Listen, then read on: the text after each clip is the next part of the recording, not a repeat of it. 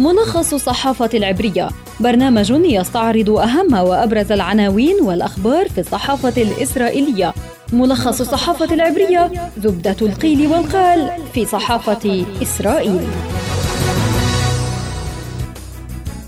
أسعد الله أوقاتكم مستمعينا إليكم. ملخص الصحافة العبرية يعده ويقدمه لكم عبر شبكة أجيال الإذاعية خلدون البروثي. وفيما يلي مستمعينا أبرز ما تناولته وسائل الإعلام العبرية لهذا اليوم. القناة الثانية عشرة تكتب تحريض عبر شبكات التواصل الاجتماعي ومخاوف من عنف غير مسبوق خلال الانتخابات الإسرائيلية. صحيفة هآرتس تعنون قوانين مافيا تهديدات أتباع نتنياهو ليست فارغة بل هي خطة عمل الليكود وزعيمه خلال الانتخابات. ونتيجة فحص الرصاصة التي قتلت شيرين أبو عقل ستصدر قريبا تقول هآرتس عن ذلك تقول يدعوت أحرونوت إن الرصاصة أعيدت للفلسطينيين وبانتظار نتائج الفحص. أما القناة الثالث عشر فتقول إن الأمريكيين هم الذين فحصوا الرصاصة بحضور إسرائيليين. إسرائيل هيوم تكتب في حزب يوجد مستقبل بزعامة يائير لبيد لا نية لديهم لتغيير ترتيب مرشحهم للكنيست إلا في حالات استثنائية. صحيفة معارف تعنون الكنيست ستجتمع للمرة الأخيرة قبل عطلة الانتخابات وجهود لتحريك قانون المترو.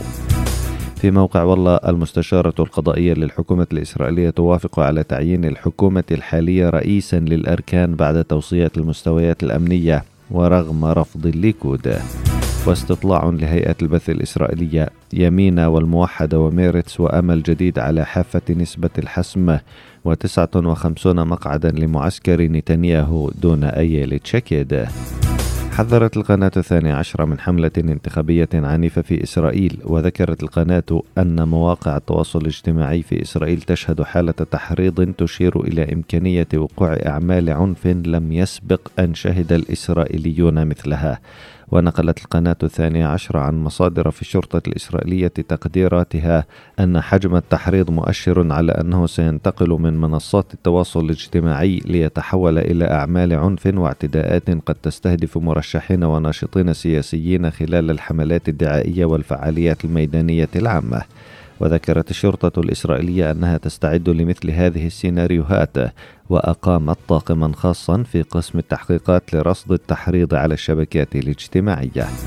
في سياق متصل تقول هآرتس إن الوضع داخل الليكود شبيه بالوضع في عصابات المافيا التي يفرض على أعضائها إبداء الولاء للزعيم وذكرت هآرتس أن الذين يحاولون التنافس على زعامة الحزب وقائمة المرشحين يتعرضون لتهديدات تجعلهم يذعنون ويبدون الولاء لبنيامين نتنياهو.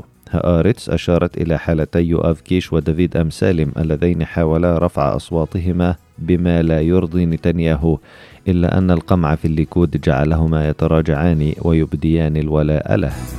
واستطلاع لهيئة البث الإسرائيلية يشير إلى أن الانتخابات قد تكون صعبة على المعسكرين في إسرائيل. فمعسكر نتنياهو بقي عند 59 مقعدا وهم بحاجة للتحالف مع يمين بزعامة أيال تشاكيد. لكن يمين يتراجع في هذا الاستطلاع ليقف على حافة نسبة الحسم بأربعة مقاعد فقط علما أنه حصل على سبعة مقاعد في الانتخابات السابقة. بالمقابل يقف الائتلاف الحكومي الحالي عند 51 مقعدا دون حزب يمينه. وتواجه أيضا ميرتس والقائمة الموحدة وأمل جديد خطر عدم تجاوز نسبة الحسم بأربعة مقاعد لكل منهما فيما تحتفظ القائمة المشتركة بمقاعدها الستة.